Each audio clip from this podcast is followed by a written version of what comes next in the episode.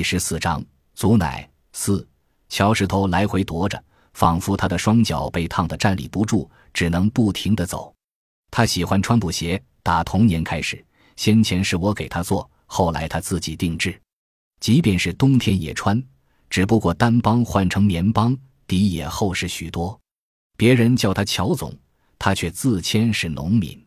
他指着自己的双脚：“你瞧，我穿的还是布鞋呢。”当然，没人因为他穿布鞋而鄙视他，恰恰相反，那些人从他脚上收回目光，都是万分羡慕的表情，仿佛那双鞋有什么魔力，仿佛穿上那样的鞋，财运就会乖乖跟随。乔石头替换下来的鞋没有丢掉，当然早年的鞋已经不在了，那多半是后来的。某个拍卖公司想为他举办拍卖会，被他回绝。他自己搞了个展厅，每双鞋都配有数百字的说明。是关于他穿着这双鞋的成就。展厅并不公开，只有某些特殊身份的人才可以参观。这些是小曼告诉我的。她是乔石头带回的女人中的一个。展厅的钥匙由她掌管。那时我已经躺卧在床，不然，其实我做不了什么。乔石头虽是我的孙子，但他有自己的世界，我不能进入，自然不能有丝毫掌控。只要上苍沉默。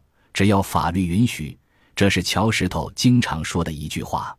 哪怕他呼风唤雨，我也只能旁观。可是那仅仅限于他，与我有关又无关。现在他要建祖乃宫，我当然要反对，坚决反对。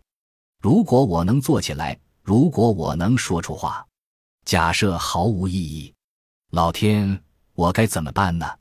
喜鹊不再喳叫。但并没有闭嘴，只不过变成了庸庸私语。我听得到，只是我没喜鹊那个本事，听不懂他们的悄悄话。可是我仍能听出他们的不安。乔石头的声音没有变化，那一块块褐红、灼烫、磁石的砖在我耳边垒垛起数道坚固的墙，我被层层包围。我憋闷、窒息，感觉自己要变成一块砖了。